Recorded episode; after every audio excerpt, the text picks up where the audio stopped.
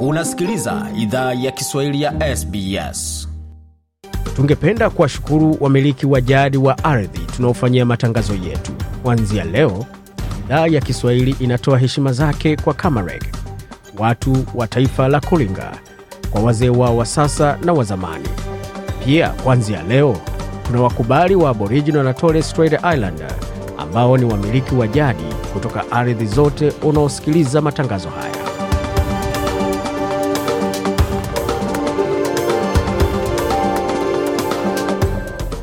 Jambo pote lipo na karibu katika makala idhaa ya Kiswahili ya SBS. Uko na migode migerano, tukuletea makala kutoka studio zetu za SBS na mtandao neno nembo ni sbs.com.au mkwa Swahili. Hapo mengi matumeandalia, tukianzia moja kwa moja kwa vionjo vile ambavyo viko hapo mbele kutoka kampeni za Kenya, kampeni za urais za Kenya, ikiwa ni siku ya mwisho watu kuweza kutoa haki zao, ahadi zao pamoja na kujaribu kushawishi kwa mwisho. Je, Daktari Ruto anayapi kusema kuhusu yale ambayo anatarajia afanye akiwa serikalini?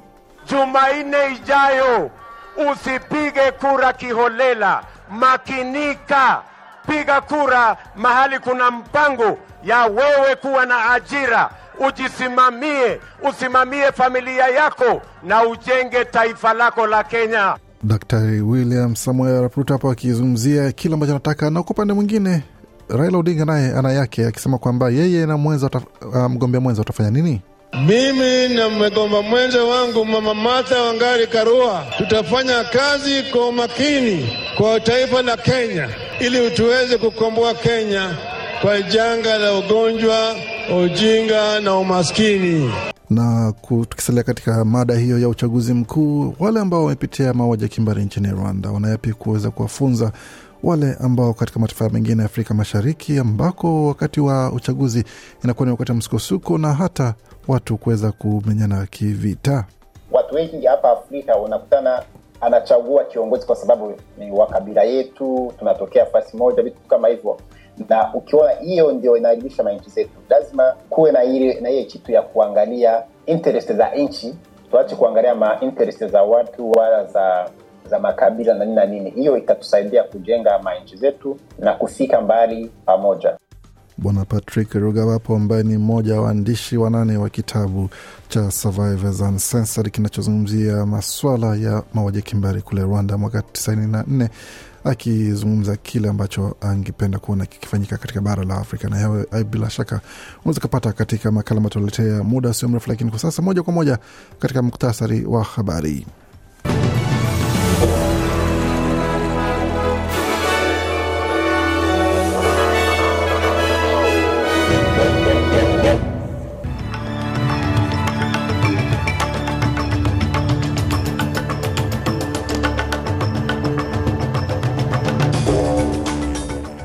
Waendelea kusikia idhaa Kiswahili ya SBS ukiwa na migode migirano, na hapa ni muktasari wa habari kutoka studio zetu za SBS.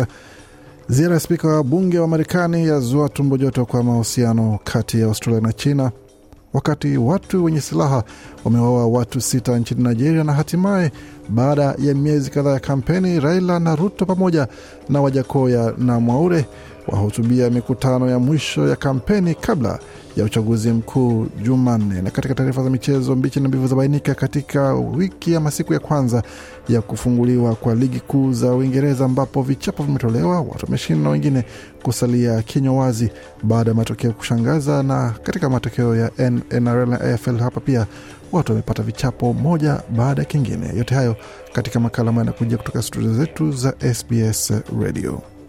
Thank you.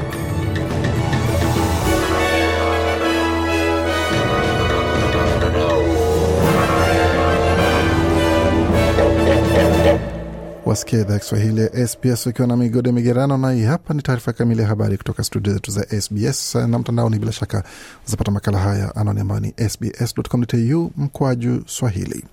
Mahusiano kati ya Australia na China yanaendelea kuwa tata baada ya serikali ya shirikisho kukosoa hatua za China kwa ziara ya kidiplomasia ya Taiwan na kuwa ni ya kuharibu kupita kiasi. Wakati huo balozi wa China ameonya kuwa ameionya Australia dhidi ya kuhusika katika matendo yake kwa Taiwan, akisema kutunga vidole dhidi ya Beijing haikubaliki. China ilitumia makombora aina ya ballistic katika mazoezi ya kijeshi karibu ya Taiwan baada ya ziara iliyozua utata wa- ya spika wa bunge la Marekani Nancy Pelosi katika kisiwa hicho mapema wiki hii. Kwa upande wake, waziri wa shirikisho Chris Bowen ameeleza shirika la habari la Channel 9 kuwa Australia itafanya inachoamini ni sahihi wakati mgogoro huo unaendelea. Under the Albanese government, we're going to say what we believe, we're going to call it as we see it, and we're going to act in Waziri Bowen anasema kwamba chini ya serikali ya Albanese tutasema tunachoamini, tutasema ilivyo na tutatenda katika maslahi ya Australia na kulingana na maadili yetu. Tutafanya hivyo kwa utulivu na uangalifu, alisisitiza. Na bila shaka unaweza ukapata taarifa kamili kuhusiana na mgogoro ama mvutano huo kati ya Australia na China ambao unaendelea kutokota pole pole baada ya taarifa hizi za habari. Katika taarifa zingine serikali ya shirikisho imesema mfumo wa kutoa alama za ubora kwa makazi ya huduma ya wazee unatarajiwa kutumiwa kufikia mwisho wa mwaka huu. Mfumo huu utatoa alama kwa makazi kwa maswala tofauti ya malezi na huduma, kuruhusu familia zichague makazi yanayotosheleza mahitaji yao. Waziri wa huduma ya wazee Anika Wells ameeleza shirika la habari la Sky kwamba mfumo mpya ni sehemu ya msukumo wa serikali kwa uwazi na uwajibikaji kufuatia matokeo ya tume ya kifalme kwa huduma ya wazee.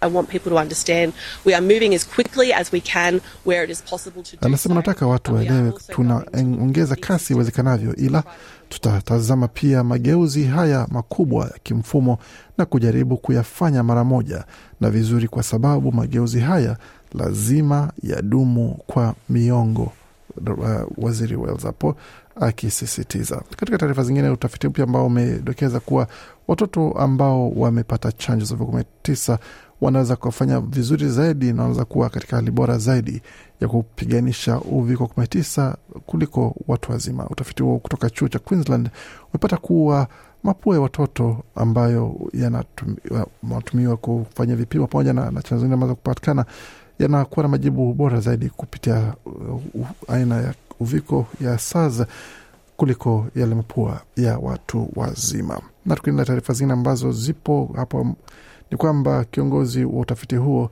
uh, Dr. Kirsty Shot amesema kwamba majibu ya kinga ya mwili ya watoto huenda yakaweza kutoa majibu pamoja na kuweza kutoa ufafanuzi zaidi kuhusiana na jinsi kunakuwa na viwango vidogo vya maambukizi ya uviko kumi kwa ujumla kuliko ile inavyoshuhudiwa kwa watu wazima.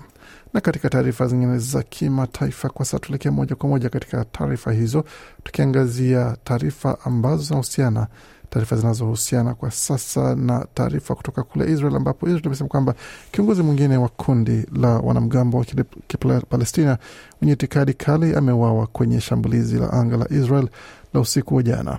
Khaled Mansur ni kiongozi wa pili kuuawa wakati mgogoro huo ukionekana kutanuka. Kulingana na vyanzo vya Wapalestina, watu wasiopungua kumi waliuawa katika mashambulio hayo. Waziri mkuu wa Israel Yair Lapid amesema kwamba operesheni hiyo ya kupambana na ugaidi itaendelea kadri itakavyohitajika, huku wanamgambo ishirini wa Kipalestina wakikamatwa usiku wa kuamkia hapo leo na vikosi vya usalama vya Israel katika ukingo wa magharibi. Na tayari mapigano hayo yamesababisha vifo vya takriban Wapalestina 32 huku mamia ya makombora yakirushwa kuelekea miji kadhaa ya Israel ikiwemo mji mkuu wa Tel Aviv katika ghasia mbaya zaidi kati ya Israel na wapiganaji wa Palestina tangu vita vya za siku kumi na moja mnamo mwaka elfu mbili ishirini na moja kuanza. Na tukiendelea taarifa ambazo tumeandalia, tuelekee moja kwa moja kule Nigeria ambako hali si hali watu wenye silaha wamewaua watu sita wakiwemo Wahindi wawili katika jimbo la Kogi nchini Nigeria, polisi wamesema Jumamosi, huku eneo hilo likikumbwa na ghasia za wanajihadi na magenge.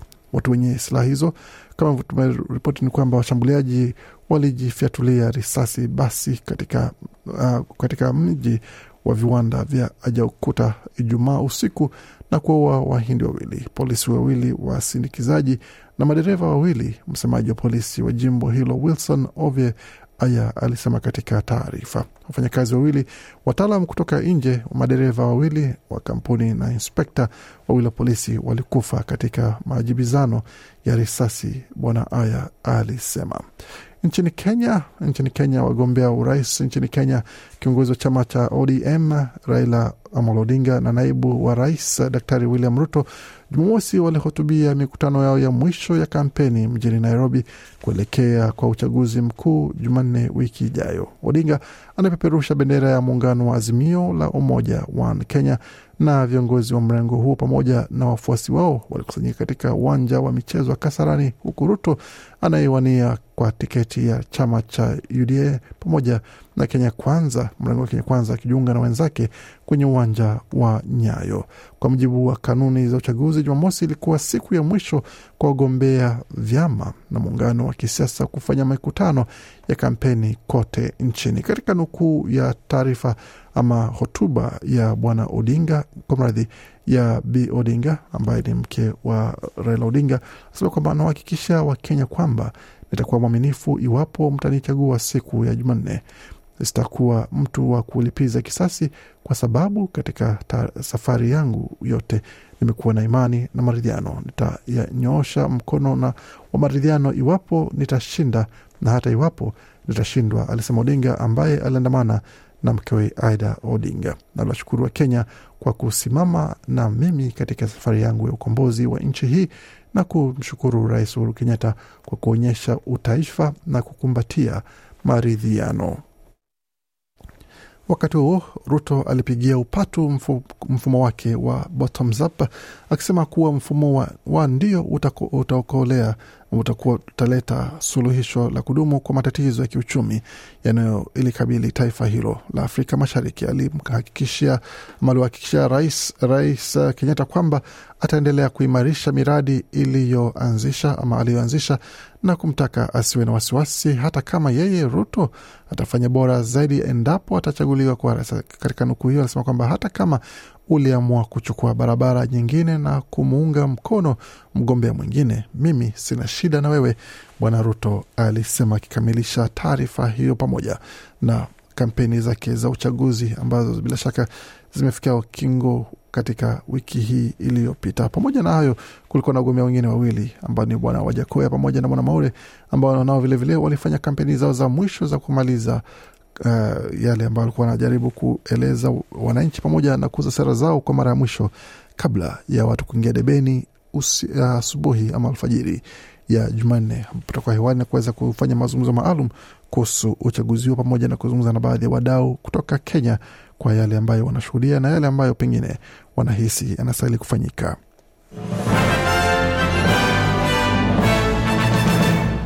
Tukiingia moja kwa moja katika dimba la michezo, tuanzie katika mchezo wa NRL ambapo katika mechi zilizochezwa hii leo ni matokeo ni kama yafuatavyo.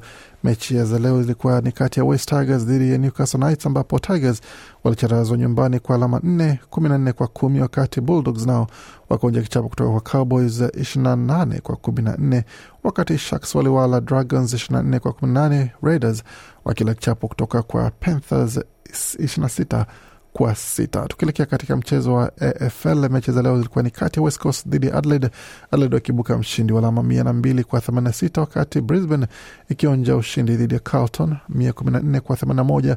Na hapo Sydney Swans ikiwacharaza North Melbourne mia ishirini na sita kwa themanini na nane. Katika mchezo huo, mchezo wa AFL. Na tukiendelea taarifa zingine ambazo zimeandaliwa kwa upande wa michezo ni pamoja na matokeo ambayo yamekuwa ni kati ya mchezo, mchezo, mchezo pete kati ya Uingereza dhidi ya Australia katika mchezo wa pete, mchezo huo wa michezo, michuano ama jamii ya madola ambapo Australia imepata ushindi dhidi ya Uingereza, alama zikiwa ni sitini ama magoli sitini kwa hamsini na moja, mechi ambayo itakuwa sasa ni dhidi watakichapa dhidi ya Jamaica wakati wakati ambapo watakuwa wakiingia katika nusu fainali ya mchezo huo.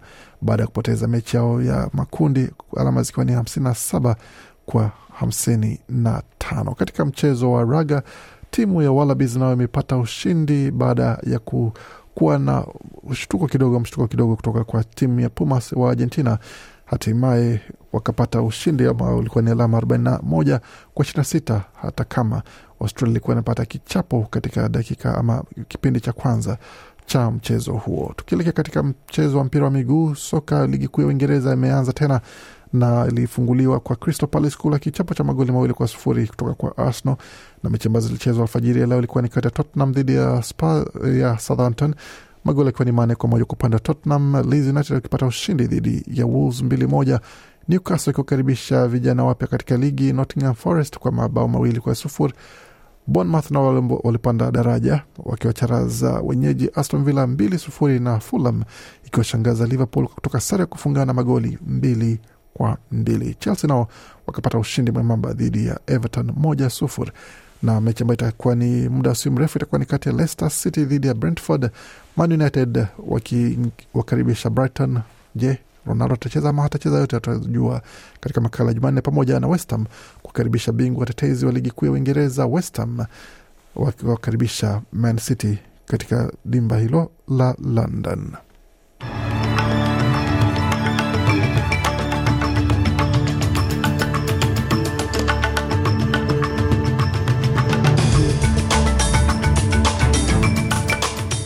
Namna katika taarifa za soka za kimataifa pia kutoka barani Afrika, siku ya mwananchi ambayo ilikuwa ni jana, ambapo Yanga Africans waliokaribisha Vipers kutoka Uganda katika mechi ya kirafiki ya kufungua siku ya mwananchi. Hata hivyo wenyeji wakacharazwa na mgeni mbili baada ya kuwakaribisha kwa udambwe pamoja na mbombe nyingi. Hata hivyo kichapo kilihusika. Tukitazama maswala ya ubadilishaji wa fedha, dola moja Marekani sawa na dola moja na senti 43 za Australia, kati dola moja Australia ina thamani ya faranga 1419 za Burundi, dola moja Australia ikiwa na thamani ya faranga 1393 na senti 38 za Congo, dola moja Australia na thamani ya faranga 716 za Rwanda na dola moja Australia thamani ya shilingi 2701 za Uganda, wakati dola moja Australia na thamani ya shilingi 83 na senti saba za Kenya, na dola moja Australia na thamani ya shilingi 1624 na senti 24 za Tanzania. Katika masuala ya utabiri wa hali ya hewa mjini Adelaide nyuzi 29, Brisbane 15.1, Canberra 5.1, Darwin 26.3, Hobart 4.6, Perth 10.3, Melbourne 7.6 na mjini Sydney kwa sasa nyuzi joto pale ni 12.6. Kufika hapo na mwisho taarifa habari ambayo tumeandalia. Bakia nasi kwa makala mengine manakuja kutoka studio zetu za SBS. Je, unataka kusikiliza taarifa zingine kama hizi? Sikiliza zilizorekodiwa kwenye Apple, Google, Spotify au popote pale unapozipata.